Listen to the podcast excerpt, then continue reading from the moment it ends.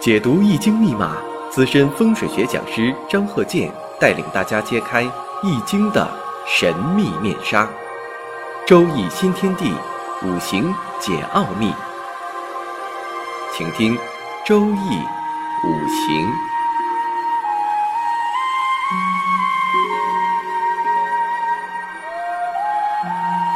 上山微电台荣誉出品。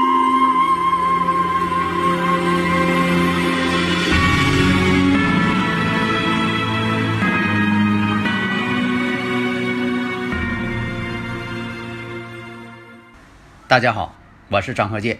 周易五行，我们现在就讲几个例子啊。在讲这个例子之前呢，我们先回答一下听友的问题。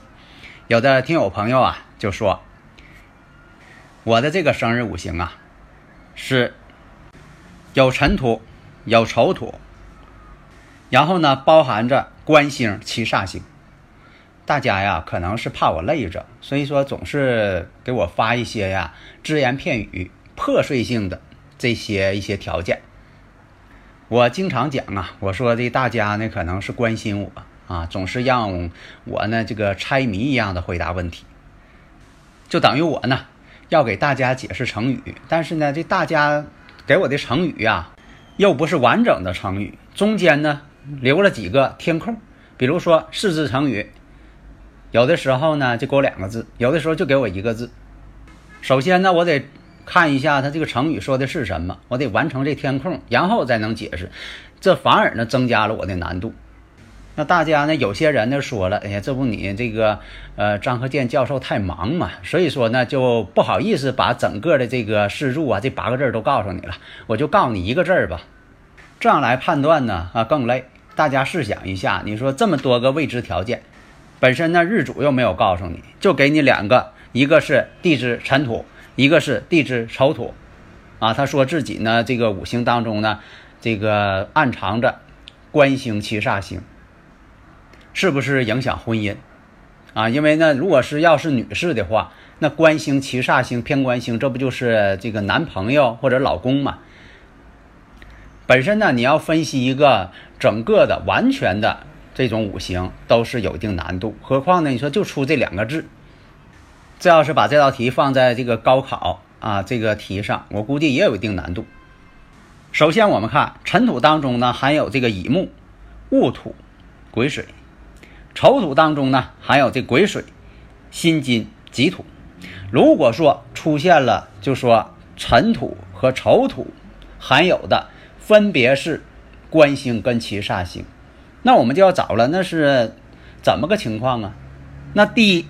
看这个它的本气，辰土当中呢含有戊土，丑土当中呢含有己土。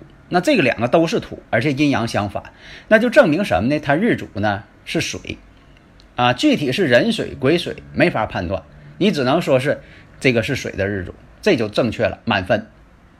但是大前提呀，出题者呀，你必须出的得正确。如果命题错了，那你分析再对，它也不正确。如果说要不是水日主，那有的说了，那是不是火日主啊？如果是火日主的话，那好，我们再看辰土当中有癸水，丑土当中还有癸水，这阴阳是相同的，就不存在这个官星跟七煞星了。要不就是都是官星，要不就是都是偏官星七煞星。所以说呢，如果说他说的呃那个日主呢是火，那就错了。这个出题者。给你出的题命题错了，所以呢，就说尘土跟丑土，如果说含有官星跟偏官星，那日主呢一定是水；如果说含有的就是官星，或者含有的就是偏煞星，因为什么呢？你要是说的以火日主，那这两个癸水它是同性的，要不就是官星，要不就是七煞星，它不可能官煞混杂。所以大家如果听到这里呀，会发现呢，这个逻辑呀、分析呀，太严谨了。出题者呀，并不是说想难为老师，而是他也没预料到说这个这么难判断。打个比方，就像说你要是给出一道题，判断这人的身高，你说头有多高，脖子多高，身上多高，腿儿啊那有多高，让你判断一下，这好判断。但你说的这个人呢，鼻子是多高，让你判断这个人有多高，这就有难度了。但是出题者呢，并没有啊，这个想到说这个这么难吧？啊，好像说的你出的题越简单，答案越简单，不对，你这个题出的寥寥几字，反而呢运算起来却更麻烦。那么这道题要证明啥呢？要让你证明啊，这个婚姻是不是好不好啊？看判断一下婚姻。那本来这个你要是条件都满足了，八个字都有了，大运也有了，判断起来呢也是有一定难度。你别说就说这几个字儿了，是我也能理解，这可能看老师太忙了啊，就说一个字儿，你给看看吧。所以呢，这道题呢，如果说啊，你这个在我没说答案之前。你自己试着分析一下，你看看能分析出来它是什么日主？你是水日主还是火日主？大家呢如果有理论问题，可以加我微信幺三零幺九三七幺四三六。你看我刚才说那个呃，有个听众提这个问题啊，你分析起来是不是挺有趣呀？这就像做了一道很有趣的趣味数学题，还带逻辑推理的。所以在这里我说呢，以前我也讲过，我说分析的时候呢，一定是。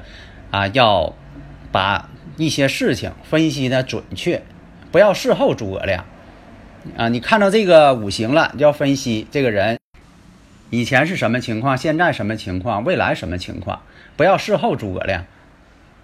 你像当事人说了，啊，婚姻不好啊，身体不好啊，财运不好啊，啊，那我知道了。你看你这里边啊含有什么七煞星、华盖星等等啊，你给你解释一番。你等着对方给你公布答案了，你再反过来网上去对号，那就事后诸葛亮了。所以大家呢有什么问题呢，尽管提，只要是理论问题，我有时间呢都给解释，而且呢我一定用语音的方式来解释。第一，以证明我就是张鹤健教授本人。这个我这句话虽然说过多次了，但是好多人呐都不太清楚，或者是新听友他不知道。就像很多人呢，听完这个周易五行，总爱问一些这个以一些基础知识问题。我说你这个问题呀，我以前都讲过了。我说你想学的话，就得听五行大讲堂。你不听五行大讲堂，你说我后边讲这些，那大家呢可能新来的人没听明白，没有基础啊。那有的听友朋友说了，那你再重讲一遍呗。那你说老听友怎么办？那老听友听了好多年了，再重讲，这不也耽误大家时间吗？嗯，有的听友朋友也说了，是的，现在你这个周易五行讲了将近八百多集了，这要都听的话，这要很长时间呢。是啊，但是呢，这也要从头开始听，不能落课呀。下面呢，借这个时间呢，讲一下住宅环境学。我们看这个勘测例子，当时勘测有山卯向，这个呢是二零零四年之前建的房子。现在呢，二零零四年之前建的房子也占大多数，而且呢，像这些以前建的房子更有故事，更有情节。那么这个房子呢是一个商铺，当时呢周围环境我们看，这个商铺西南坤宫有一个水塘，东方正宫是一条公路，从而判断第一点。这个位置呢，生意还是挺好，比较挣钱的。但有一点，如果是餐饮行业，那么呢就有可能呢有破财之患。虽然说生意好，但是不是说生意好就一定挣钱。你像说这有这些这个商铺啊，餐饮行业经常出毛病，它也挣钱，但是呢有一些问题。那么判断这个位置呢，壬午年的时候更为严重。壬午年呢，出现什么呢？顾客啊，经常出毛病，要不吃出来什么东西了，要吃完了之后对身体不好了，经常有这些毛病。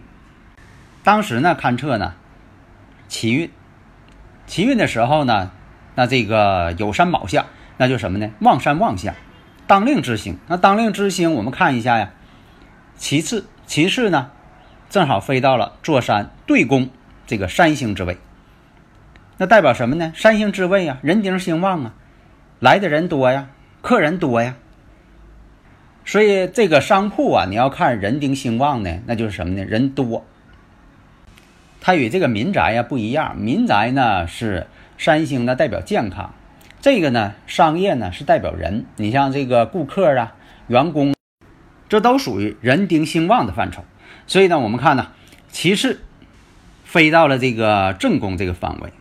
正宫方位啊，我们看呢，这是象星，而且呢，象方在正宫呢有公路，高一寸为山，低一寸为水嘛，有路就是水。这个水呢，就是代表这个生意兴旺，人来人往啊，人来的多，客流量大，财运滚滚。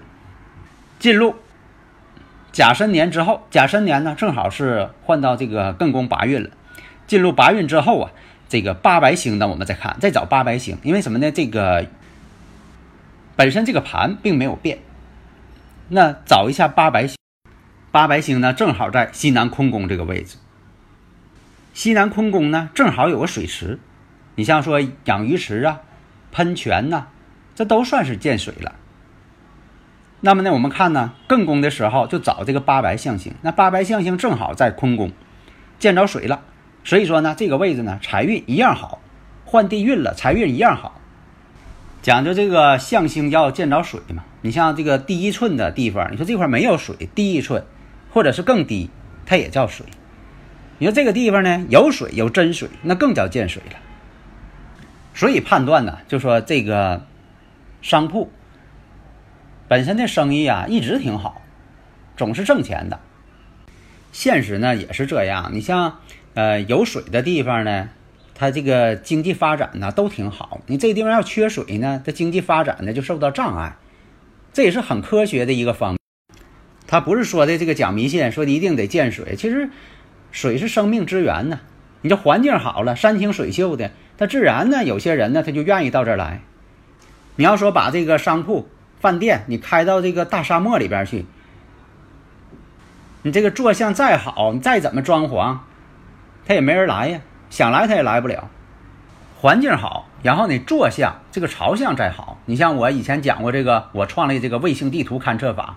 卫星地图勘测法呢，首先呢你得知道这个位置，提供一下这个精度坐标，然后呢还得把这个当地的磁偏角呢加进去，而且呢东西半球这个排盘呢还有说法，而且呢南北半球也有说法。这说法就是左右颠倒，上下颠倒。实践证明呢，也确实如此。你不颠倒，你判断出来的事情就不对了。而且这个东西半球，地球这个东西半球的概念，也不能说的按照呃现在这个标准。你像说这个应该是什么呢？以我们国家这个中原地区为参考点，不能以就是格林尼治天文台啊这个国际标准，那是这个英国人定的。也不能说的用这个本初子午线，你说作为标准，那都是外国人定的。因为什么呢？我们这个五行文化呢，是产生于我们国家的中原地区，所以说那个时候古人的标准呢，就是按照这个我们国家中原地区来进行划分的。下面呢，我们接着看，那正宫方向本身这种飞星的组合，三星呢是二黑星，象星呢是骑士星。运星呢，我们看一下是五黄星，这种组合呢是不利于健康的，所以经常呢这个生意挺好，但是呢顾客呢总是有的吃完之后，吃完饭之后总是有不舒服的，并不是说的这个东西他没做干净，他有的时候做干净了，符合标准了，他也会出现这个问题。再看年飞星，年飞星呢壬午年。有的听我朋友说呀，有些课你没讲年飞星啊，那你就说什么呢？举一反三嘛。孔子经常讲嘛，举一反三，就讲这个例子，讲讲这个桌角，给你讲一个桌，你能反映出来其他的三个桌角是怎么回事？举一反三嘛，这样你就融会贯通，你就学的啊已经到家了。所以呢，看这个壬午年年飞星啊，这五黄年飞星五黄呢，正好飞到了正宫，正宫呢。有一条公路，刚才讲了是动线，经常有车人来人往，声音嘈杂，噪音也大。这个五黄星啊，最怕动，有动静或者这个东西本身就在动，那这五黄星呢就会表现出来。所以讲究呢，五黄易静不易动，正宫呢经常在震动，那么这五黄星呢就反映出来它的一个不好的一个本性，所以就造成了就说经常的出问题，特别是。壬午年出问题最多。现在这个新闻不也经常演吗？有吃霸王餐的吗？吃着吃着就把兜里揣的一个事先准备好的什么东西往火锅汤里一扔，然后就把老板找了。你看我这火锅汤里给我扔的什么？你这一捞捞出来的全是一些脏东西，那怎么办？免单吧。这免单还是小事儿，还有什么呢？你得赔偿损失。还有的是把打火机给扔火锅里了，然后就是让服务员来了，把那老板找了。你看这里边什么？啊，结果这个服务员呢拿这个漏勺啊就开始捞，结果捞出一个打火机，没等捞出来呢，打火机呀因为见热呀还爆炸了，那把周围人还给崩了。说没有办法，这老板呢就得各个角落安监控。那么有的时候呢，这个外乱一些环境，内乱的一些环境，它也会造成某些人的心态。以前经常讲嘛，店大压客，你这店呐整的特别的有气派，来的人呢他就惧你身份。如果说你这店整的没气派，老板一瞅呢也是好欺负的人，啊，有些人呢就想一些其他的一些问题了。所以呢，这也是古人经常讲的。外峦内峦就是一个环境，不同的环境、不同的人会让对方呢产生不同的想法。好的，谢谢大家。登录微信搜索“上山之声”或 “SS Radio”，关注上山微电台，让我们一路同行。